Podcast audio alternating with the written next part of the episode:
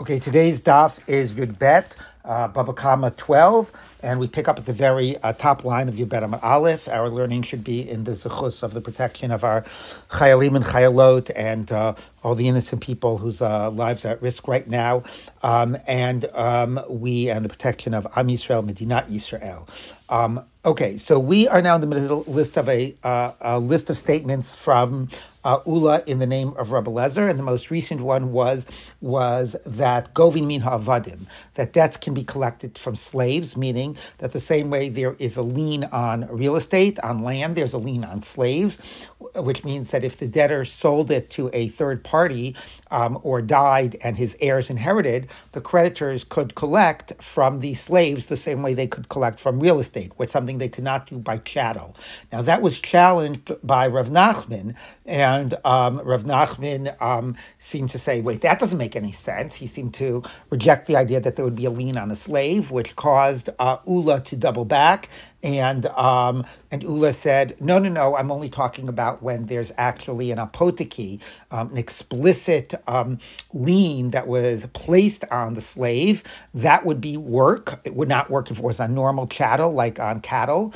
Um, but if it was an explicit document that placed a lien on a slave, that would work. But I don't mean that just as a general rule, there are liens on slaves. As a general rule, liens only take place on land on real estate. Okay, that was at least how Ula responded when he was challenged by Rav Nachman. But now we pick up at the top of Yud Bet Amud Aleph, and we're going to see that that was not really his position.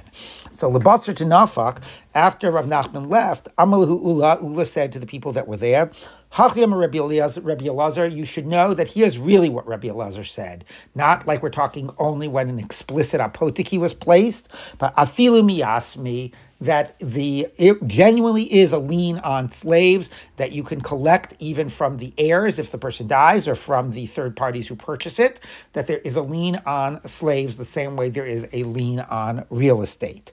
Okay Amr Rav Nachman, so apparently Rav Nachman heard about this, and he said, Ishtamitatin Ula. Ula is sort of getting out of his position. He's avoiding stating, you know, what he really holds um, um, from, um, you know, he's holding back from me his real position. Because uh, clearly Rav Nachman, as we, as we uh, just heard, very strongly uh, rejected the idea that there could be a lien on slave without an official apoteki. So Ula, rather than directly confronting Rav Nachman and saying, yes, my tradition is that there can, sort of avoided the conversation. But Ula's actual tr- position from Rabbi Lezer is yes, there is a lien on slaves. So now we're going to continue and see that you know the weight seems to be following Ula's practice. So let's take a look. Um, of Nachman. There was a case in Narda, which is which where Shmuel was the authority, um, and um, um, and also, you know, Rav Nachman, um, Shmuel's uh, student, was the authority in Narda. Havi Uvda ben Narda, the Agvug Dayane de Narda. And the judges of Narda um, actually were prepared to collect a lien from slaves. Assumed that if somebody lent money, that gave them a lien not only on land, but also on slaves. They followed the teaching of um, Ula in the name of Rebbe Lezer.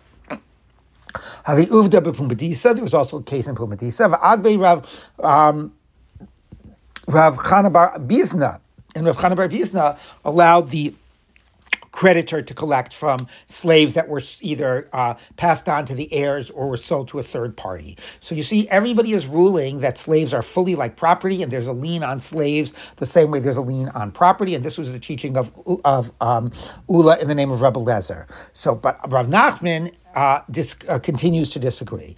Amrlu Rav Nachman, so Rav Nachman said to the judges, um, um, Zilu ahadule, go ahaduru, go reverse the judgment, or he said to, you know, Rav Chana Bar Bizna, go reverse the judgment, give these slaves back to the debtor, you, or back to the third party, I should say, the purchasers. Uh, there is no lien on slaves. Um, Zil ahadru. The alone, if you don't, magbinan luchula pandaichu, I will, he was saying to the judges, I will take your castles from you, meaning I will will seize your houses in payment that you have actually judged incorrectly, and this was a complete error. All right. So Rav Nachman strongly feels that there are no liens on slaves, and the creditor does not have a right to collect slaves that were sold to third parties. Um, Amalei Rav Rav Nachman. So finally, somebody's going to push back against Rav Nachman's objections. Said Rav Rav Nachman, Ha'ula. One minute. Ula clearly holds there are liens on slaves. How Rabbi Lezer, Rabbi Lezer, Rabbi Lezer holds it. Rabbi Lezer, Ula was teaching in the name of Rabbi Lezer. Hadayana de Narda, and we have the case uh, that happened in Narda. The judges of Narda f- clearly feel that. The Harav Chana Bar Bizna, and there's also Rav Chana Bar Bizna in Pumbedisa. You have all of these people that hold all of these positions that there are liens on slaves, and slaves are considered like like land. Mar Kiman Svirle, who do you hold like that? You think that there are not liens on slaves. So Amalei, he said, Anna Masnisi Yadana, look, it's very nice to quote me all those authorities. I don't know about those authorities. All I know, I'm a simple yid, all I know is the Breita. What Breita is it that I know of? Anna Masnisi Yadana. Uh, I would like. Um, Ditani Avimi, Avimi taught a Breita. Pruzbo chalal akarka ve'eno chalal avadim if you write a pruzbal, the thing that allows somebody to collect the debt after Shemitah, so the halacha was was that can only be written if the debtor has at least some piece of land. Um, so he says that that will work if the debtor has a piece of land, but not if the debtor has a slave. Now, what's the logic? So the way to understand this is is that if I have a lien, if I'm the creditor, let's say, and I have a lien on land against the debtor, the reason that the you know the Shemitah annuls it because it, you know, is, because it I, I can't sort of demand collectment of of the debt. But if there's land and I could, the land is available and I have a lien on it for me to seize at any time, it's as if, you know, I already have that debt under my control because I can take that land and it's there at any time. Okay. And that is true if there's land to the debtor, but not if there is um, slaves. So that seems to show that there are no liens on slaves. Okay. Could maybe it's based on other things, but at least on the face of it, it seems to be that it works for land because there are liens. And if it's not working for slaves, because there are no liens on slaves. That's number one. Um, number two. So that's a principle of liens. Um, now, and we're gonna so and, and now let's look at another area in which this question of are slaves treated like land or not like land. Um, so uh, so continuing this breita, niknim imakarka niknim im You can take uh, uh, possession of chattel together with uh, together with land, but not together with slaves. So what does this mean? There's a principle we learned in Kiddushin called Kinyan Agav, that when you take possession of land, if the person is trying to sell you, transfer ownership of chattel as well, even if the chattel isn't chattel isn't on the land, I want to go ahead and I want to sell you my car, my watch, or whatever, and you're taking possession of land, I say, by your taking possession of this land, you will also take possession of my watch wherever it is. You know, and then that works. That's considered a Kinyan Agav. So that works when you t- take possession of karka, if the seller or the gift, gift giver wants to give you chattel, that will go together with the kinyan of the karka, wherever that chattel is. So that works with metaltalin, but it does not work with slaves. So uh, you see by both of these that slaves are considered to be, uh, I'm sorry, um, niknim ima karka, um, ve'enim niknim ima havadim, excuse me. Right, if you take possession of slaves, you do not take possession of chattel. Okay, so in both of these, um, slaves do not work like land. They're not liens. There's liens on land, and you can write a prisbo, but there's not a lien on slave. That's implicit, and therefore you can't write a prisbo. So a slave is not like land. Avdin is Avda is not kimakarki dami. It's not like karka. And number two, when you take possession of land, you can be kona with agav metaltalin chattel. But when you take possession of slaves, you cannot be kona metaltalin through agav. So you see that slaves are like chattel, are like metaltalin. They are not like land. Now we'll just pause here because you know Tosus notes that in all other places in Shas, the assumption is that Evid is kimakarka. A slave is like land. That when you're exempt, for example, of taking an oath or overcharging or all of these categories of exemptions, um, that the things don't apply to land. They also, you know, Gnev and Gazela by, by, by Kark and by Avadim, that they, if they don't apply to land, they don't apply to slaves. So, what is the whole issue here about whether slaves are like land or not? We know that slaves and lands are usually in the same category. So, Tosu says that the question is by things that are rabbinic. Do we treat slaves like land, land even for rabbinic halachot? And the two halachot we're looking here about liens on, uh, you know, on land and on slaves, um, or pruzbo, which is a rabbinic halacha, or agav, this way that when you're konus, when you take possession of land, you take possession of chattel. Tosa says those are all rabbinic, and that's the question. Should we extend the category slaves equal lands even to rabbinic areas? Um, it's not so clear why we should change the category. Once slaves are like lands for Torah to write the laws, why should they not be it for rabbinic laws? The other way to think about it is things that are like more formal exemptions or things that are more like real, where you know where where how things are actually the role they play in society really matters. Um, slaves maybe are seen like land to some degree because you know they um, are property that lasts for a long time. They work the land. Um, they are maybe you know things that are inherited and passed down, and so on. You know, the Torah actually speaks about slaves in that way that it's a type of an inheritance that's passed down. So, as a technical, formal category, if you're exempt in some halachot um, from land, you could be exempt from slaves. But that doesn't explain how they function in society. And, you know, the question about liens, well, the reason there's liens on land and not on chattel is because land doesn't move around and you know exactly what the land is and you can have very clear records about who owns which piece of property. And that makes it fair for purchasers who can have access to that information. You know, that doesn't play out exactly the same way with slaves. Um, so, you know, that's in terms of like the liens issue and Pruzbo maybe goes with it. And this idea of taking possession of land and taking possession of chattel, all of those are areas in which have to do with more of how they function in society, and that maybe is a different category. But for one reason or another, within these areas of liens and kinyonim, the Gemara wants to know are slaves like land or not. So we have Ula in the name of Rebbe Lezer and a whole list of Dayanim that said that there were sort of liens on slaves. Slaves are like land. And Rav Nachman is resisting it, and he's quoting this Breita and saying, no, no pruzbal on slaves, Agav doesn't work when you take possession of a slave. You don't get agav with metaltalin. Slaves are like chattel, they are not like land. So that is the debate, at least in these two areas. So now the Gemara says like this.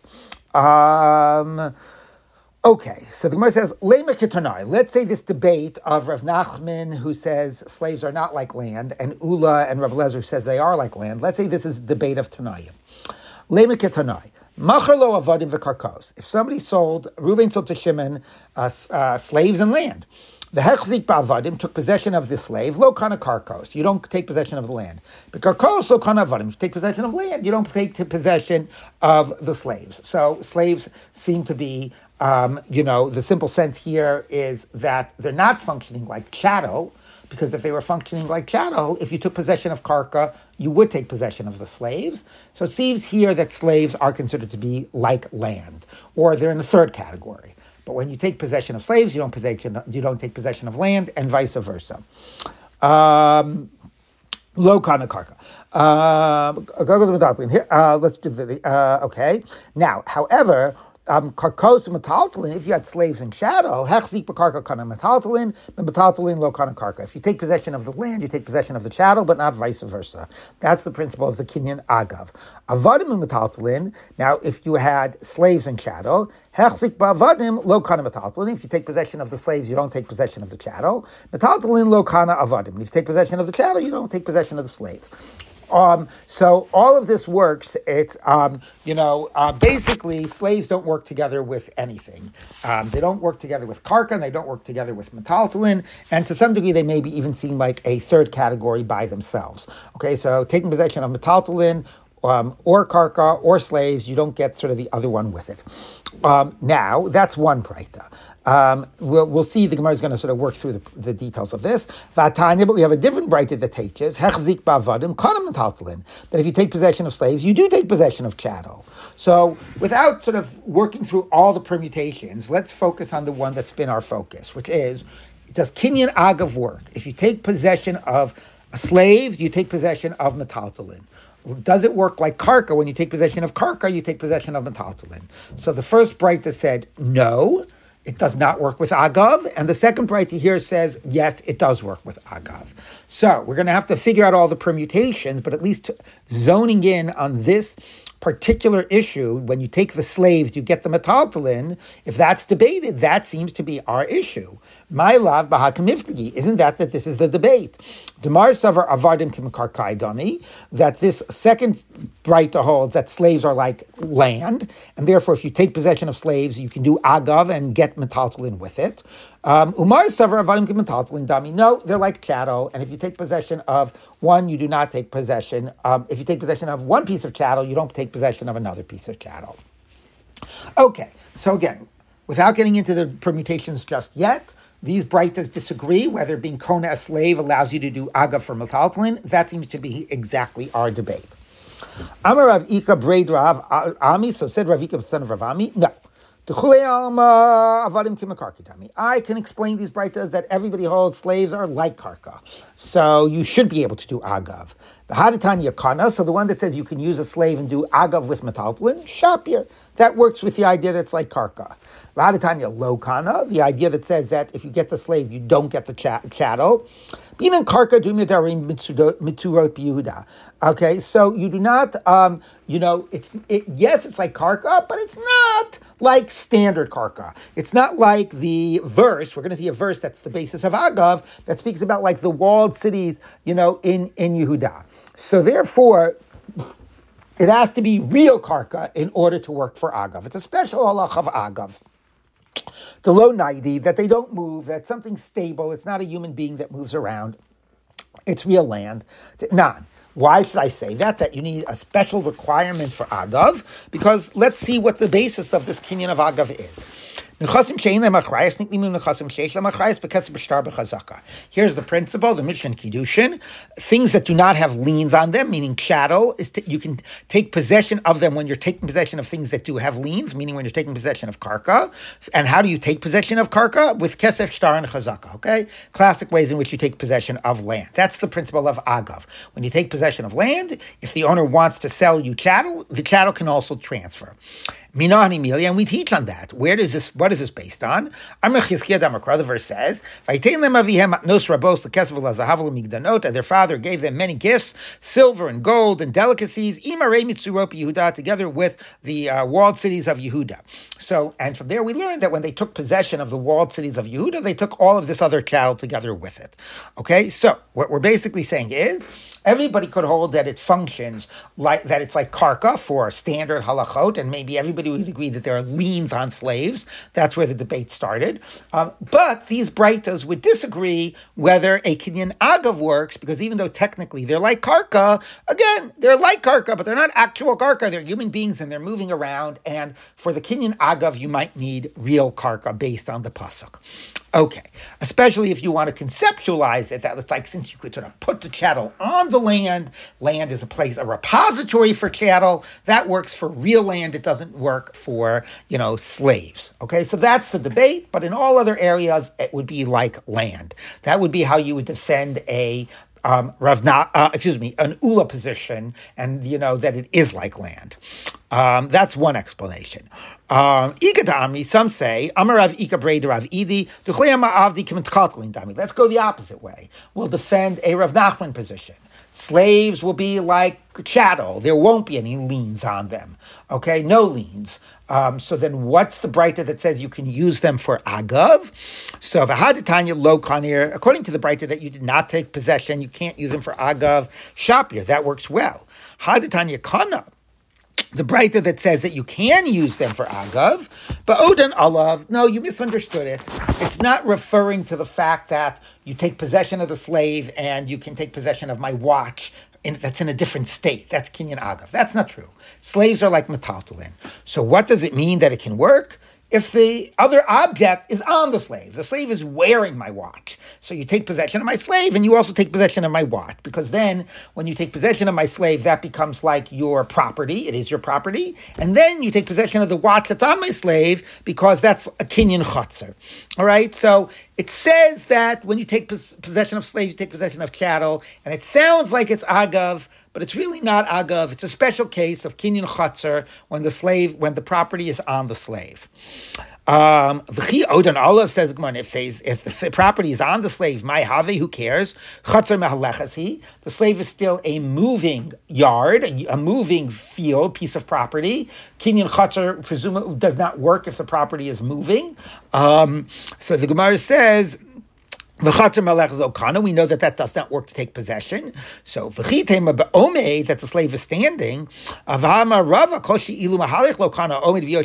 Rava says that it doesn't matter that if somebody when they were walking would not serve as a chutzner because they have the ability to walk and therefore they're not like a normal chutzner and it's not like it's normally under my control and possession if it's on my slave. So the fact that my slave happens to be standing doesn't make it work as a chutzner.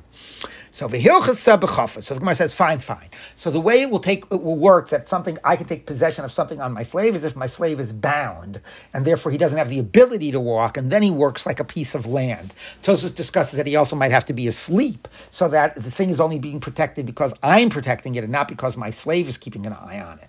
So this is a very, very dachak explanation um, that um, basically it's not working by agav, it's working by chotzer in a very special case.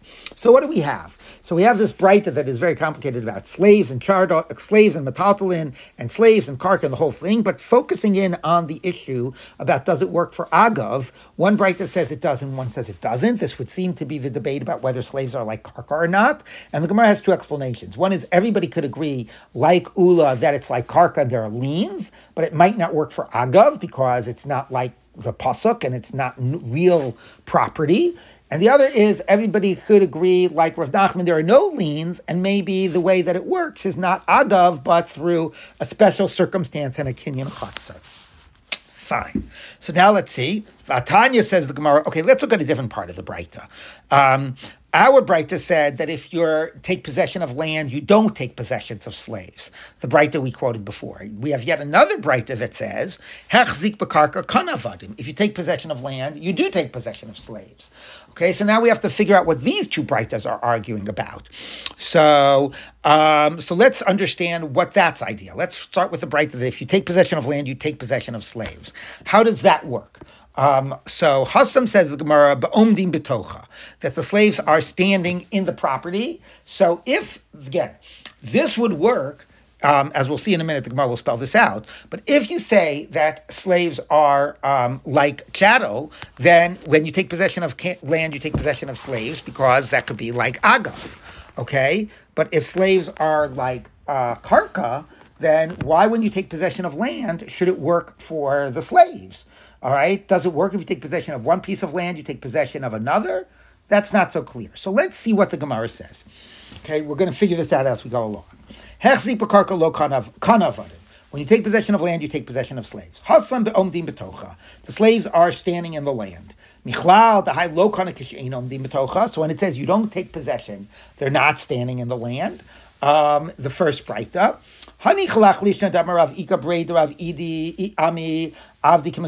Dami. So if you say slaves are like, now we're going to see how to play out these breitas based on whether they're like chattel or whether they're like karka. If you say that they're like chattel, maybe I can make a distinction in the property and not, even though agav it shouldn't matter. We'll get to that in a minute. But for now, we're going to we're to bracket that. If they're like chattel, I could understand why it might matter and how to resolve the two breitas between whether the slaves are in the land I'm taking possession of or not in the land. How would this work? Um, That's why it could work. I could say if they're in it, it works maybe because of kinyan chatzar or because of kinyan agav. So they need to be in the land. But if they're not in the land, it doesn't work. So if you treat them like chattel, I can work with both breitas. It works, you know, the one that says you're Kona when you're Kona Karka is because they're in the land, and when you're not, it's because they're separate from the land. But if they're like uh, property, why do I need them to be standing in the land? Hamar Shmuel, Mecherlo Eser Sados, Medinos, Kimin Jachzik Achazman, Kana Kulam. Shmuel says that actually, yes, when you take possession of one piece of land, that can work for another piece of land, even if it's very distant. I can take possession of a piece of property in New York, and if the seller is intending to sell it to me, that act of taking possession can also allow me to take possession of his, uh, of, you know, of a different piece of property in California. Okay, so the Gemara says if this idea that one Breita says you get the slaves with the land, and one says you don't, and we're distinguishing whether the slave is in the on the piece of property or not, I could theoretically understand it matters if they're chattel, although in a minute we're going to challenge that as well. But there I could imagine chattel in a land works, not in the land doesn't work. But if slaves are like property, Shmuel says Whenever you take possession of one piece of property, you can take possession, if it's intended, of a different one, even very distant. So, how do you reconcile these two breitas? How does it matter standing in the land or not standing in the land? So, the Gemara says, so now the Gemara pushes back. You know what? This distinction, standing in the land or not standing, doesn't really work, even if you say they're like chattel. And this is for the reason we were saying before. Because Agav, it doesn't have to be in the land. The principle of Agav is that when you take possession of karka, you can you can take possession of chattel even if it's not physically in the land. So either way, we've got a problem. Okay, whether you say slaves are like chattel or whether you say they're like karka, we have one breita that says it works when you take possession of karka to take slaves, and one says it doesn't. We distinguish whether slaves are in the land or not in the land, but logically, none of that should matter because whether they're if they're metaltalin, they shouldn't need to be in the land and to work for agav, and if they're karka, shouldn't need to be in the land. One piece of karka works for another piece of karka. So, how do you make this distinction? So the Gemara says, Ella, top of Yud Bet Bet, Ella mai isloch lemeimer, shani metaltali de naidi mi metaltali de lo naidi. So if you're going to go the route of slaves are like metaltalin, you would be forced to make a distinction between property that moves and property that doesn't move. Tosos, by the way, says moves here means like a human being, a slave, not like a cow. Okay? That when do we say that agav works? Even if something is not physically in the property, if it's basically an inanimate object or it's a cow, it's not a human being.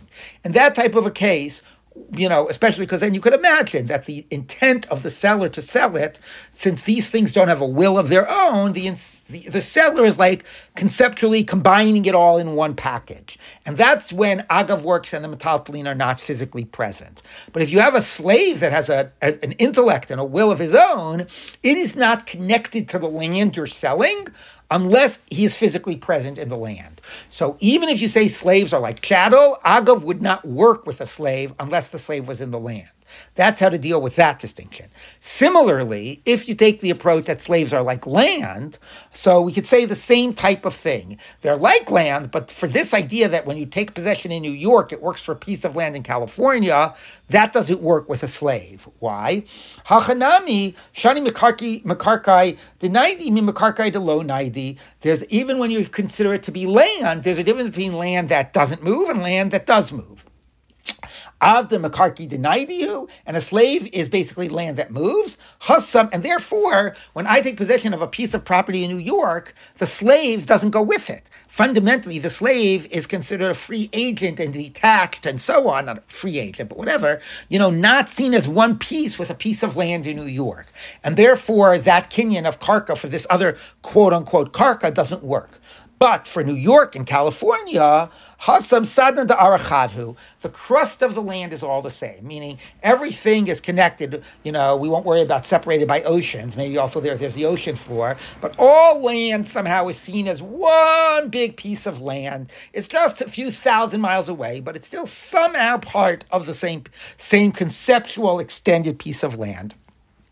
So therefore, that's why you can take possession of New York and also take a piece of land in California, but that would not be true by slaves. So what did we say? We have said that even though slaves are basically the principle is like karka for normal halachot, especially cases of like when they're exempt from certain halachot, when it comes to things like liens and related to liens prisbal and also this kinyan of agav, you know, there we can discuss whether they are like like land or like or like a chattel. Um, Ula and Narda and all of these positions say that they're like land and there are liens on them. Rav Nachman says there are no liens on them. And now we see that, okay, that's one question, whether there are liens or not liens. When it comes to these kinyanim, uh, there could be a lot of exceptions. So even if you think that slaves are, um, are like, um, um, um, land, um, it might in term when you get to the question about using them for agav, it might not work to do agav with them because they're not like the you know landed cities in Yehuda like the pasuk, and therefore it doesn't work to have you know to have them the vehicle to be kona chattel when you threw a kinyan agav, even if normally they would be like land. Um, that's one exception. Similarly, the question about when you're kona land, when you start with land, do you get the slaves as well? Even if the slaves are like land, the answer might be no, because they're again independent, they move around. So being kona this piece of land doesn't work for it might work for a piece of land that's physically distant, but it doesn't work for a slave. And if they're like chattel, even though there's a thing called a kinyan agav, again, that might not work by a slave that's under their own volition, um, and therefore you might need the slave to actually physically be in the on the property for it to work. So when it comes to kinyanim, a lot of ways in which you know there's you can't put them in a nice neat category, and the debate of Ula and Rav Nachman seems to much more be focused on this question about whether there are liens that apply to slaves automatically like they do to land.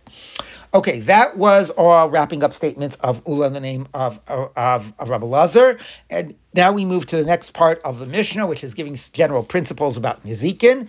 And the next line is Nechasim She'en Behem Me'ila. You only pay for damages done to property for which there is no Me'ila, meaning stuff that is like Chulin, not, you know, or Hedyot, Nichse Hedyot, and not Hektish that there's an exemption of nezek if the damaged property belongs to hektish. So the Gemara says, but but the, the Mishnah focuses on mi'ila, which is the particular korban that you bring when you misuse hektish, and it only applies to certain types of hektish. And other hektish, there's no korban mi'ila. So it actually seems that there could be a category of things that are sanctified that you would be liable to pay if you damaged. So let's take a look.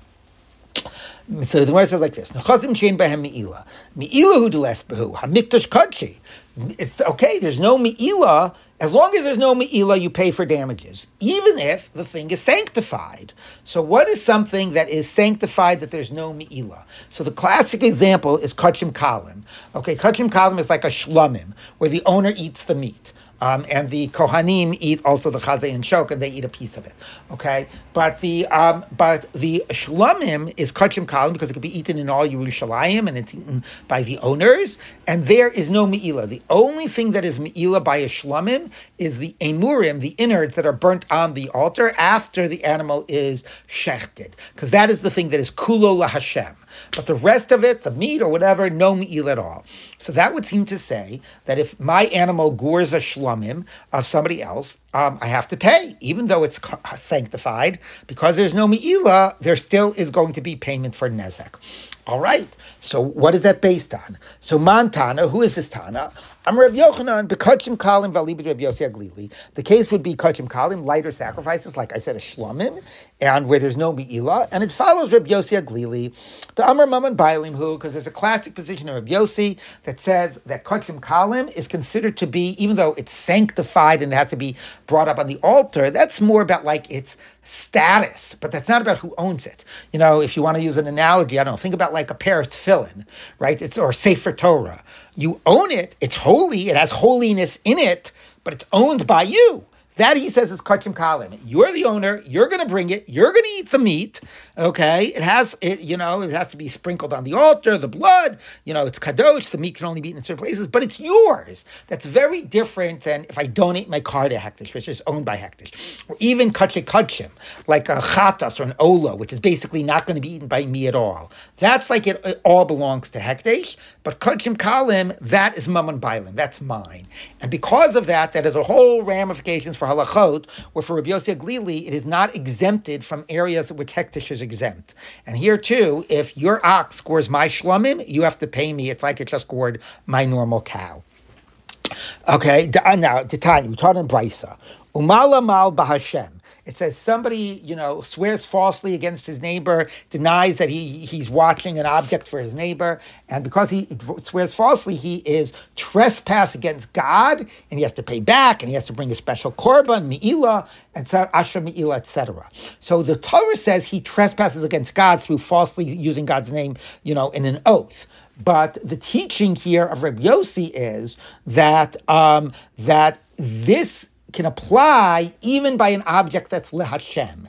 even by some type of an object that is sanctified, you could be denying your friend the right to it. It's fundamentally your friend's, and by denying and taking a false oath, you're stealing from your friend, and all these halachot apply.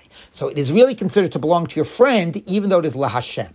Okay, so la Hashem, l'rab b'Hashem, l'rabos kachim kalim shein mamono. Yosef. So Yosef Glili says that you are that that thing that you are watching for your friend, that shlomim, that thing is mal mal Hashem. There's sort of God's thing here, but it's also the kichesh b'amito. You're denying it to your friend, and therefore it is his property, and you have to pay. Okay, that's so now that's it. So that's what our mission. Our mission is saying is you can have kachim that you pay for for damaging as long as there's no me'ila, as long as it's kachim kalim. So the Gemara says vatnan, but didn't we teach in a mishnah? Another mission in, in Kiddushin, quoting a lot of Kiddushin right now. If a Kohen marries a woman with his portion of a korban, okay, Bain bekachim kachim, bain bekachim kalim. Whether it's his portion in a chatos or um, an ola, you know, the, the, the leather of an ola, something that's kachim kachim, or even kachim kalim, the chazay and shlok, shok, the uh, thigh and the breast of the animal, you know, that the Kohen has a right to eat. If he goes ahead and he says to a woman, hareya mikudeshet li, the lach is aina mikudeshet. She's not married to him okay? Even though now, you know, she might have the ability to eat that meat, but depending on if she's like, you know, well, now she's going to be married to a Kohen, um, well, um, you know, um, or, um, uh, uh, so at least by the uh, Kachim Kalim, the, um, um, the wife of a Kohen can eat the, uh, you know, can eat the the uh, the Kohen Gadol's portion, okay, or she could sell it to another Kohen. Anyway, so the point is, he went and he gave this to her, even though it is something of value. She's not married. Why not? Because even though he has a right to eat from it, it's not considered his. It's not Mammon Bailim. We're going to see a phrase that's the contrast to Mammon Bailim that the Gemara is going to come with in a second, which is going to be Mishulchan Gavoa Kazachu. He's eating off of God's table. So he's invited to eat from the meat, but it's not his property, so he's not giving her his property. Okay? So the Gemara says, look, that applies even to Kachim Kalim. So it seems like that's not going like Rabbi Yossi Aglili, because Rabbi Yossi Aglili would say at least the Kachim Kalim is Mammon Bailim. Okay? Lema Delok Rabbi Yossi Aglili. Let's say that's not like Rabbi Yossi Aglili. Um, so the Gemara says no. Afilu Tema Rabbi Yossi Aglili. That could even be Rabbi Yossi Aglili. Kiyama Rabbi Yossi Aglili mechayim. Avalacha shchita afilu Rabbi Yossi Aglili modeh. The ki kazachu mishochan gavo kazachu. When did Rabbi Yossi Aglili say that Kachim Kalim was Mammon Bailim? When the animal was still alive. Okay? It's my korban. I'm going to go ahead and bring it. It's mine. But once it's shechted and now we're eating the meat, that's like God is inviting us to eat from God's table. Then I'm no longer eating mine, I'm eating something that is God's. Okay? So only when it's alive is it still mine. Once it's shechted and brought as a korban and being eaten from, we're eating from God's. And that's why when the Kohen, when the gives his portion of Kachim Kalim to a woman, she's not Mikudeshes. That works even for Reb Yossi Aglili, because at that stage, it is no longer his. Now, Rashi here says, by the way, interesting debate of Rashi and Tosfos. You know, Rashi says that idea of Mishulchan Gavoa Kazachu even applies to the owners when the owners are eating their portion, which is, um, um, which really means that for all of Rabbi Yossi Aglili's halachas, the idea of that it's the, the owners only applies when the animal is alive. Tosfos makes a big distinction. Tosfos says, no, no, no. When it comes to a shlomim, it started off as my cow. I'm eating my cow. Any anybody can eat the cow, not only limited, you know, to Kohanim, it can be eaten. All of you is Shalayim. So for the owner, we do not say Mishulchan Kavoa Kazachu. The owner is always eating his shlamim, he's eating his own thing according to Rabbi Yossi Aglili. And if the owner used his part, part of the shlamim to marry a woman, that would actually, you know, even after it was beshechted, that would be considered, you know, a mammon hediot. That would be considered mammon bailim. The Kohen's portion, however, Kohanim are always eating off of God's table. You know, it didn't start as the Kohen's. The person offered it to God, and now the Kohen gets a piece of it. Okay, fine. So what is the Gemara saying? Rabbi Yossi Aglili says that by Shlomim, that it, that certainly when you know when it's shlomim when it's alive, that's considered to be the owners. If your ox scores my shlomim when it's alive, you have to pay me. We don't treat it as belonging to the Beis Hamikdash. Okay, once it's been shechted, certainly at that point the kohanim's portion is considered to be eating from God's table. But when it's alive, that is considered mammon bailim. So now let's see if the Gemara is going to challenge, is that always true, that when it's alive, it's mammon bailim for Rabbi Yossi Aglili? So the Gemara says like this. Does Rabbi Yossi Aglili really say that when it's alive, it's always considered to be be, be mum and bailim? Um, that's not. We taught in the Mishnah. Before, if you have a firstborn animal, um, which the halacha is it's given to the kohen and brought as a korban. However, if it has a mum, the kohen can shecht it and eat it outside the base of mikdash without bringing it as a korban. So you have a bechor. Mokrinoso tam chai. If it is unblemished and would have to be brought as a korban, um, the and I give it to a kohen, the kohen can go ahead and sell it to another kohen, you know, whatever. He can go ahead and sell it, and the other person will bring it. Okay, so that's already a chiddush that you're allowed to sell something that has to be brought as a korban. All right, ubalmum, if it has a blemish and now could be shechted and eaten without being brought, chai v'shachot. It could be sold whether it's alive or even after it's shechted. It's just meat. It's just a normal. It's just a normal thing that could be eaten. It no longer is being brought as a korban. All right, umikachin boas isha, and you can go ahead and use it to marry a woman if it's something you can sell. Then you can use it to marry a woman. So that basically means it's like it's your property, and that would be a principle about mammon hedyot. Now that would work very nice. It's alive, right? None of these is when it's been shechted as a korban. It's either without a blemish and alive, or it has a blemish and is not going to function as a korban, so it's alive or dead. All those cases, mammon hedyot works perfectly with the idea. Let's focus on the case of tamim when it could, in theory, be brought as a korban, and nevertheless, while it's still alive, the Kohen can go ahead and can use it to marry a woman, can sell it. This is the principle, seems perfect with what we said, that when it's still alive, um, even though eventually it's going to be brought as a korban, it's still mammon hedyot. Except we have a little problem. The Amar of Nachman Amar Rabba bar Avuha said Rav Nachman the name of Rabba bar Avuha. Lo shanu ala b'chor bisman hazeh. That is only true nowadays, that there's no base of mikdash since it can't be brought as a korban, that's why the Kohen is considered to be an owner of this Bechor that is unblemished, because it will never be brought as a korban. So therefore, eventually, what are you going to do with it? With an unblemished thing, you're going to wait for it to get a blemish, and then you're going to eat it. So it's seen as, in the process of being a non-korban and shechted outside the base of mikdash because there's no base of mikdash. You're just waiting for it to get a blemish. That's when I could say that it's like the Kohen owns it. That's when it's mammon bailim. Okay, loch aval bismanch beis hamikdash kayam. when there's a base hamikdash, the chazil hakrava that it can be brought as a korban lo. then it's not considered mammon bailim. You can't sell it as a kohen. You can't be makadosh and isha.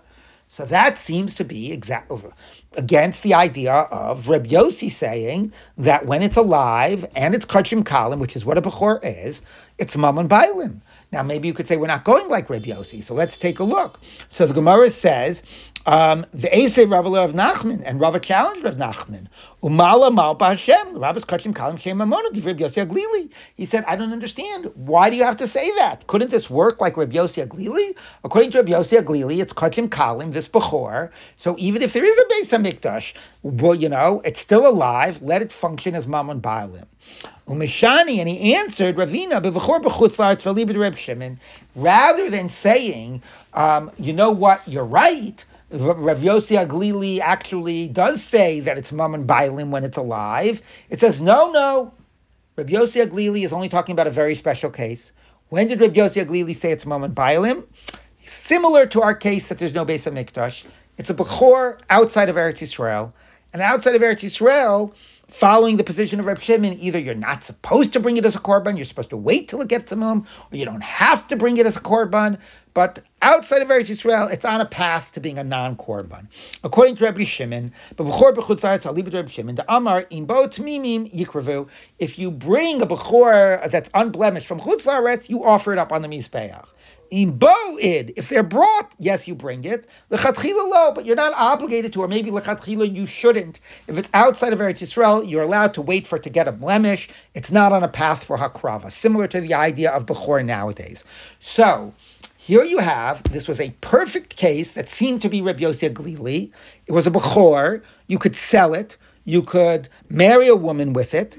And nevertheless, what we wound up saying was, was that only in a special case, no base of mikdash outside of Eretz Yisrael, some special case, And we did not want to say that Reb Yossi Aglili considered this to be Maman Bailim. So doesn't that go against your general idea that Reb Yossi Aglili is willing to say that Kachim Kalim is Maman Bailim? Here we're really, really limiting Reb Yossi Aglili to a very special case.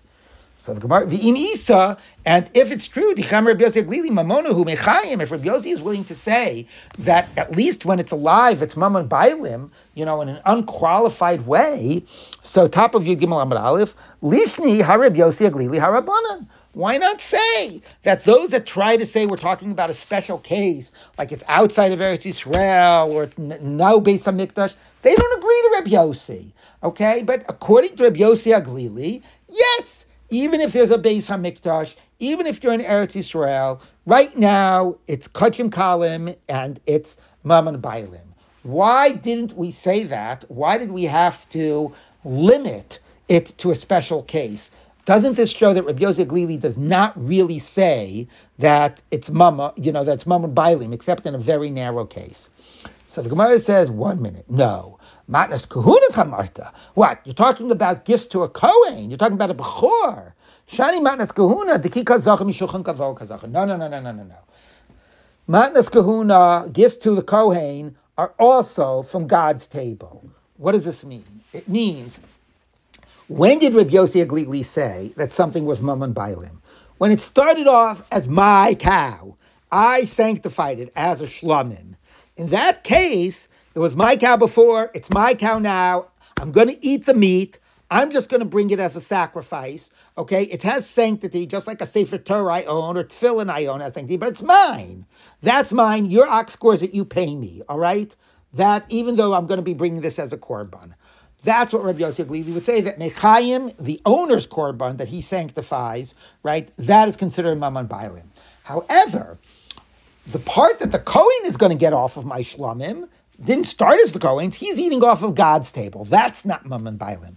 You know what else? When I have a firstborn animal and I give it to a Kohen, he got it because it was a Bechor. He didn't start with it as his as, as, his sheep or his cow. In that case, again, he's getting it as God's off of God's table. I essentially gave it to God. God gave it to the Kohen. Matnas Kahuna are just like what the Kohen gets after it's shechted. That's Mishulchan Gavoa Kazachu. So when we were talking about a Bechor, the only way that would be considered Mammon of the Kohen is if it's not on the path towards Hakrava. But if it's on the path towards Hakrava, since, since the Kohen only got it because it was matnas kahuna, that also would not be um, mammon bailim. Okay, we will stop here.